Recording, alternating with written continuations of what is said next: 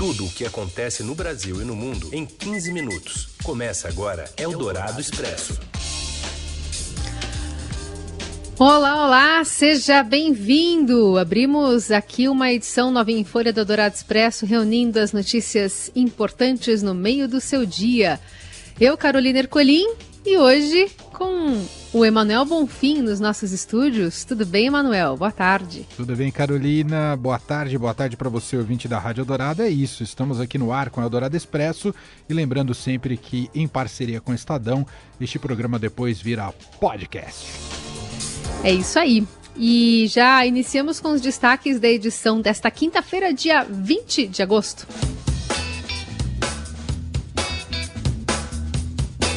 Presidente Jair Bolsonaro afirma ser impossível governar o país se Câmara mantiver reajuste de servidores. Rússia diz que negocia a produção em massa da vacina com o Brasil e que imunidade pode durar dois anos. E ainda, em entrevista à Rádio Dourado, o governador João Dória afirma que confirmação sobre retorno às aulas presencial sai em 6 de setembro. É o Dourado Expresso. Tudo o que acontece no Brasil e no mundo em 15 minutos. E a gente começa com novidades importantes sobre a pandemia nesta quinta-feira. A notícia boa é que, pela primeira vez, a taxa de contágio no Brasil entrou em desaceleração. Dados do Imperial College afirmam, no entanto, que quadro de transmissão ainda não se estabilizou no país. A média de mortes ficou abaixo de mil na última semana, depois de semanas num platô acima desse patamar. Outra notícia vem da Rússia, porque os cientistas do país, responsáveis pelo desenvolvimento de uma vacina contra a Covid-19, afirmaram hoje que já negociam com o Brasil e com outros países a produção maciça do novo imunizante. A Sputnik V, né, ou V, que acontece, ou, ou que obteve um registro provisório no início deste mês, começa a ser testada em massa já nos próximos dias e ofereceria imunidade contra o novo coronavírus por dois anos o imunizante despertou desconfiança entre cientistas pelo mundo porque os resultados sobre as fases anteriores não foram divulgados em nenhuma revista científica. A notícia ruim, essa sim publicada em uma fonte confiável, é descoberta, é uma descoberta da Universidade de Harvard. Segundo estudo no Journal of Pediatrics, as crianças possuem alta carga viral do novo coronavírus e podem ser mais contagiosas do que adultos inclusive aqueles internados na UTI. Ou seja, o potencial de disseminação do vírus entre os mais jovens tem sido subestimado desde o início da pandemia. A novidade pode afetar decisões, por exemplo, sobre a retomada das aulas. O governo do Rio de Janeiro já fala em reabertura das escolas em setembro na rede particular. Hoje, o governador de São Paulo, João Dória, afirmou que apenas no início de setembro poderá confirmar a volta às aulas em outubro, como previsto no Plano São Paulo. Ele deu entrevista ao jornal Eldorado e João Dória condiciona a autorização a novos estudos em andamento entre a comunidade escolar.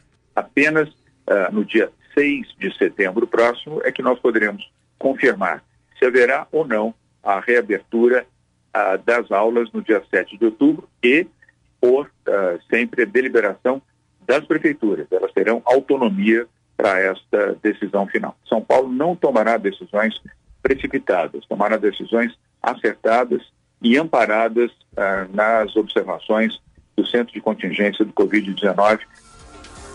O governador de São Paulo, João Dória, também defendeu o pacote de ajuste fiscal enviado à Assembleia Legislativa do Estado na semana passada e questionado sobre o dispositivo da proposta que determina o repasse de superávites financeiros de autarquias e fundações ao Tesouro Estadual, Dória garantiu que a resposta à previsão de déficit é um acerto. Ainda classificou como fake news notícia de que o pacote prejudica a pesquisa nas universidades. Uh, houve um acerto de proposta, não erro de proposta. Erro de proposta é você querer furar o teto do limite de gastos, como uh, está se comentando no governo federal e o ministro Paulo Guedes tem sido o bastião de resistência a isso.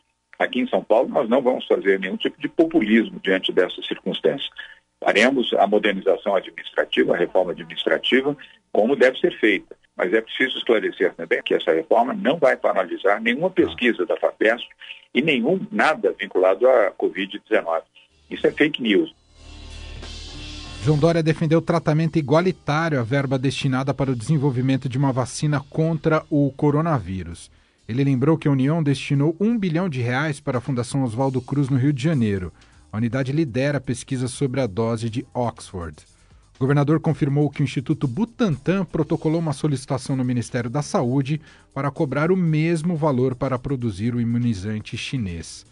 O governador de São Paulo também demonstrou apoio à manifestação de Bruno Covas de que não é papel dele, enquanto prefeito da capital, articular oposição ao presidente e sim dos tucanos no Congresso.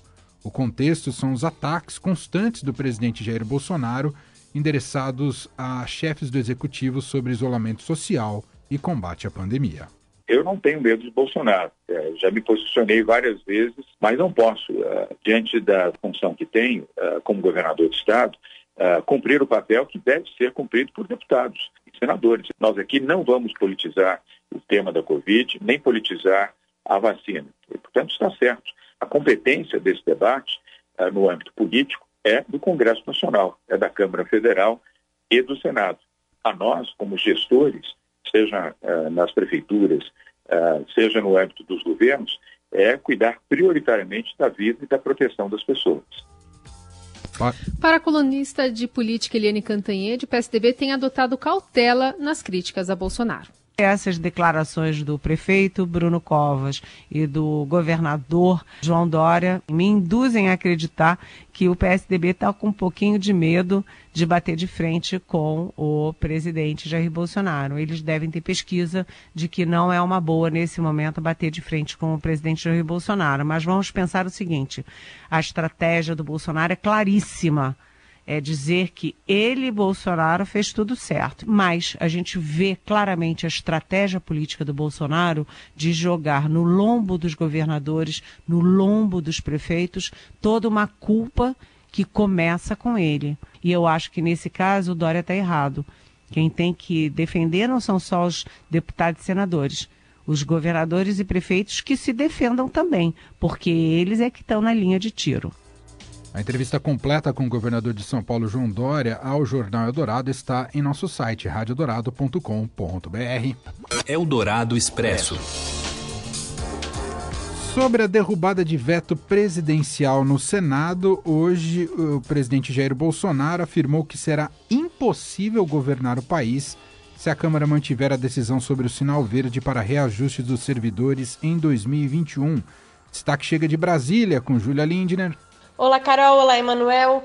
O presidente Jair Bolsonaro ficou visivelmente incomodado com a votação do Senado que permitiu o reajuste de salários de servidores durante a pandemia do novo coronavírus. Lembrando que o Senado derrubou o veto do presidente que tentou impedir esse reajuste. Agora, a medida ainda precisa ser aprovada pela Câmara e é o que o presidente aposta para conseguir reverter essa decisão. Nós apuramos que o presidente já acionou inclusive o presidente da Câmara, Rodrigo Maia, e também líderes do Centrão e do governo para tentar articular a manutenção desse veto.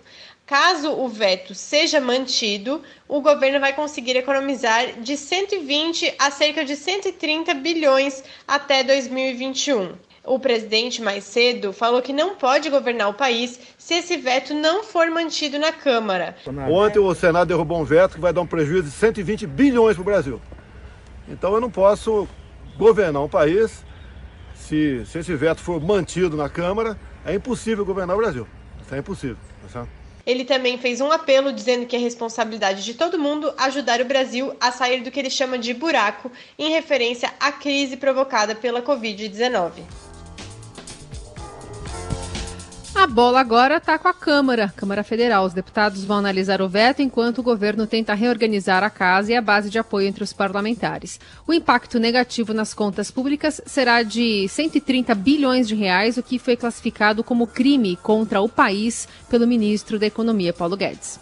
Nós colocamos muito recurso na crise da saúde e hoje o Senado deu um sinal muito ruim, permitindo que justamente os recursos que foram para a crise da saúde possa, possam se transformar em aumento de salário. Isso é um péssimo sinal. Isso tem efeito sobre a taxa de juros, muito ruim, muito ruim. Torcer para a Câmara conseguir segurar a situação. O não para o aumento de salário do funcionalismo foi uma contrapartida definida pelo governo para aprovar o pacote de socorro de 60 bilhões de reais a estados e municípios que tinham cofres abalados pela pandemia. Ainda na área econômica, o governo deve ampliar por mais 60 dias o prazo para que empresas e empregados firmem contratos de redução proporcional de jornada e de salário e de suspensão temporária do contrato de trabalho.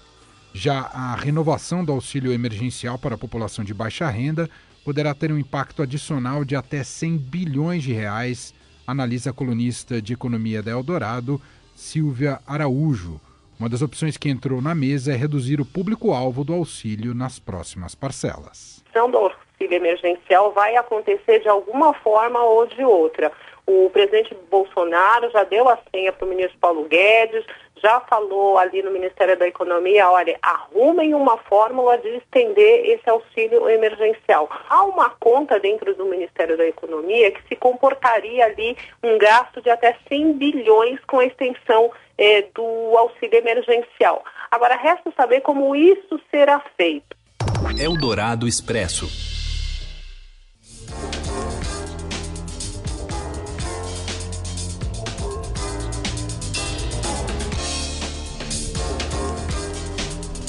Especialistas consultados pelo Estadão avaliam o cenário da violência sexual contra crianças e adolescentes no Brasil.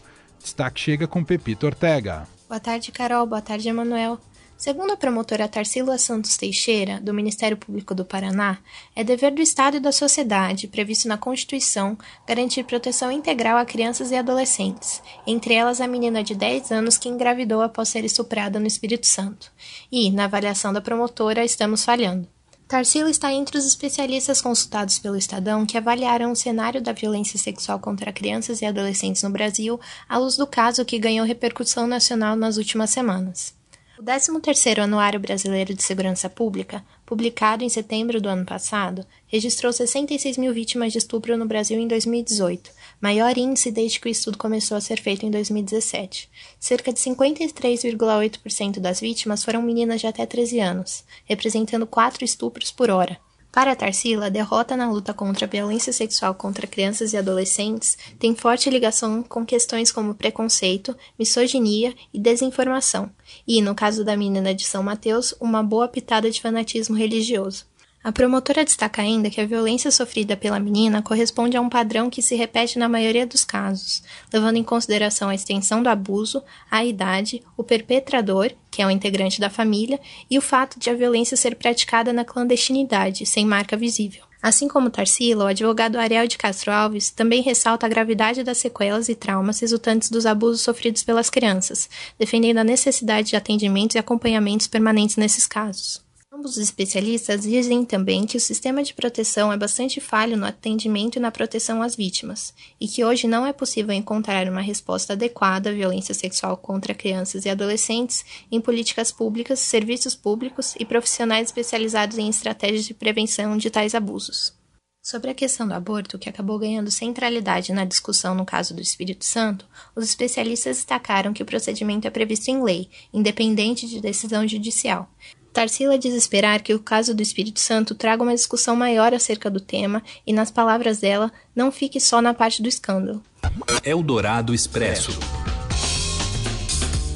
Destaque internacional: o ex-assessor de campanha de Donald Trump, Steve Bannon, foi preso hoje em Nova York. Estrategista da Casa Branca está sendo acusado de fraudar doações para a construção de um muro na fronteira dos Estados Unidos com o México, uma das promessas de Trump em 2016. De acordo com as autoridades americanas, o Will Build the Wall, esforço online de arrecadação de fundos para a construção do muro, levantou mais de 25 milhões de dólares.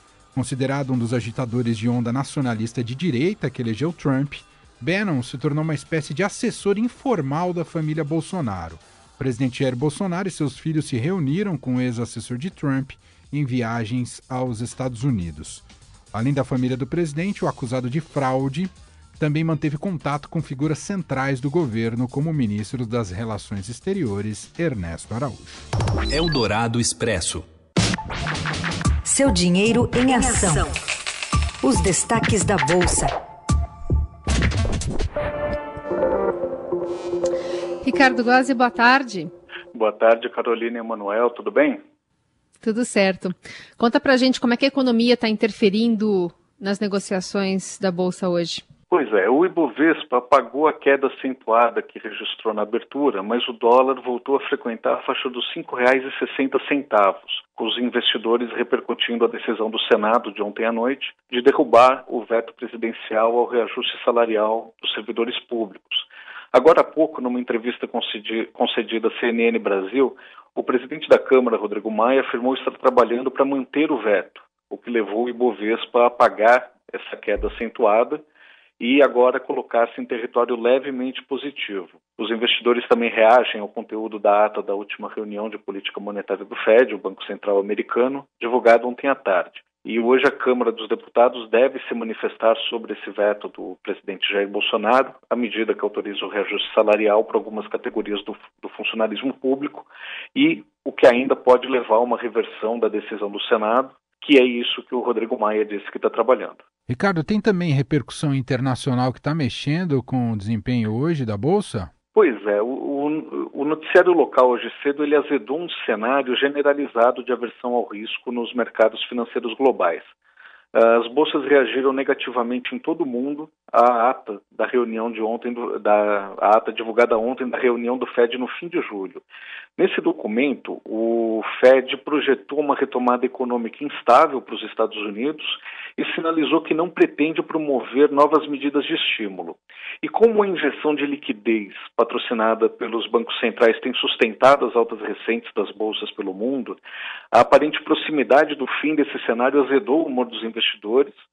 É, o mercado de ações da Ásia, os mercados de ações na Ásia e na Europa fecharam em queda e os índices norte-americanos eles abriram também em queda, mas eles se recuperaram agora no fim da manhã por causa do setor de tecnologia e algumas notícias ligadas a pesquisas sobre uma vacina para a Covid-19.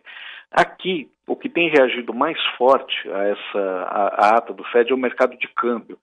Uh, os, o, o, real ele está é, se depreciando principalmente por causa de um trecho específico da ata que cita a desvalorização do, da nossa moeda como uma consequência combinada de sucessivos cortes nas taxas de juros, uh, o avanço desenfreado da pandemia e uh, a persistente turbulência política. Isso levou o Banco Central hoje pela manhã a intervir no, no mercado por meio de um leilão de dólares à vista, mas a medida teve pouco impacto e agora há pouco o dólar seguia pressionado, cotado em alta de quase 2% na casa dos R$ 5,63. Muito bem, esse Ricardo Goz que continua acompanhando as informações também no seudinheiro.com. Valeu, Ricardo, até amanhã. Obrigado, boa tarde, até amanhã. Você ouve Eldorado Expresso. De volta com o Eldorado Expresso, reunindo as notícias importantes aqui no meio do seu dia. Falar sobre os 25 anos da Batalha do Pacaembu, a briga entre São Paulinos e palmeirenses que provocou a morte de um torcedor. Quem lembra esse episódio é o Robson Morelli.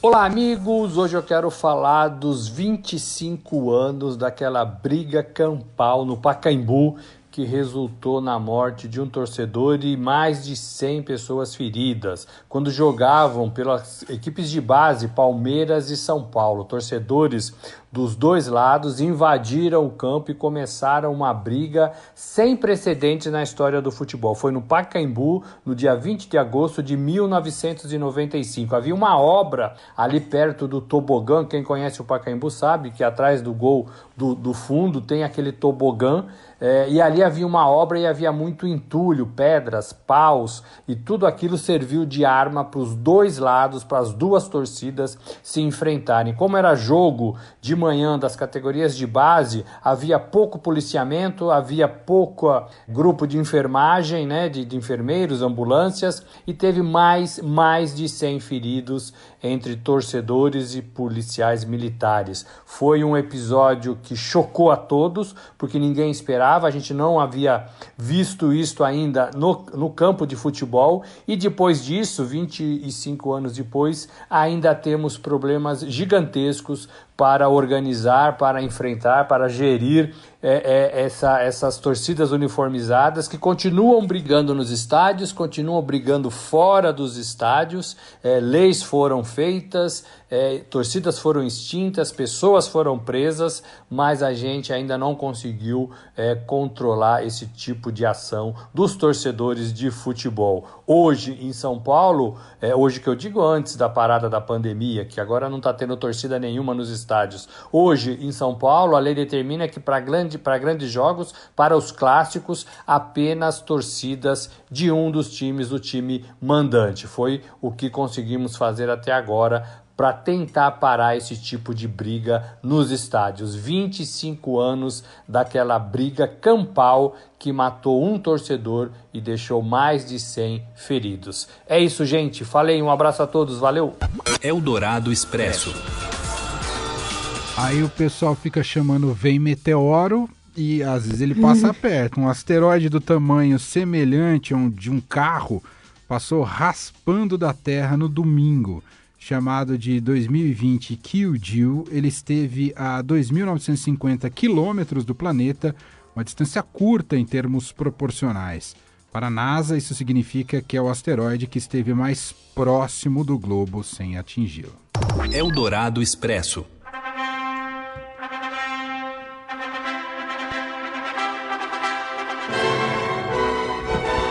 E no novo normal, casamento em drive-in é celebrado com salva de buzinadas. Se teve também arroz, quem conta pra gente é o Gilberto Amêndola. Olá, amigos, bom dia, boa tarde, boa noite. Aqui é o Gilberto Amêndola e hoje trazendo para vocês uma boa notícia. Se o seu namorado ou namorada está te enrolando, pode contar para ele que já é possível casar mesmo durante a pandemia. sim, sim, uma das novas invenções desse novo normal é o casamento drive-in que já está acontecendo aqui em São Paulo, tanto em espaços dedicados ao drive-in, né, a, a, festas de drive-in, a festas corporativas, a exibição de filmes, e mesmo espaços mesmo é, de eventos, lugares fechados, com pé direito alto, espaço grande, em que os carros são colocados dentro dos salões para que os convidados possam assistir aos casamentos. É, conversei com o padre Sérgio Pacheco, que foi quem celebrou um casamento em drive-in aqui em São Paulo, na região de Alphaville, e ele me contou sobre a graça que foi é, convidar os, chamar os convidados a buzinarem e ligarem o pisca-alerta durante o beijo do noivo e da noiva. Nesse tipo de, de evento, o que acontece é que os convidados ficam, claro, dentro dos carros, é, todo o buffet é servido dentro dos carros. Se a pessoa precisa sair do carro para ir ao banheiro, ela avisa, né? Às vezes tem um esquema de WhatsApp, de grupos de WhatsApp, ó, oh, tô indo no banheiro, tal, vou sair. E tudo acontece com convidados é, com distanciamento social, convidados dentro do carro, é, padrinhos de máscara e, claro, um celebrante, padre, pastor, enfim, também protegido. Esse é o novo normal. Quem está fugindo do casamento já pode começar a se preocupar. É sim possível casar durante a pandemia. A, a, a, pista de dança na festa é com carrinho bate-bate, viu, Carol? Sabe que eu, se eu fosse convidada para uma festa dessa, eu ah. acho que eu iria tipo de calça jeans ou bermuda, ia melhorar assim só a parte de cima da roupa, né, para ficar mais chique. É Convenhamos, verdade. né, Ninho? Vai sair do carro, né? É verdade. Curioso, curioso. Muito bem. Assim encerramos a edição de hoje aqui dessa maneira romântica e estradeira. Encerramos a edição de hoje aqui do Eldorado Expresso. Está de volta amanhã a uma hora da tarde buzinas para esse Eldorado Expresso. Tchau, Carol. Até, até amanhã. amanhã. Até amanhã.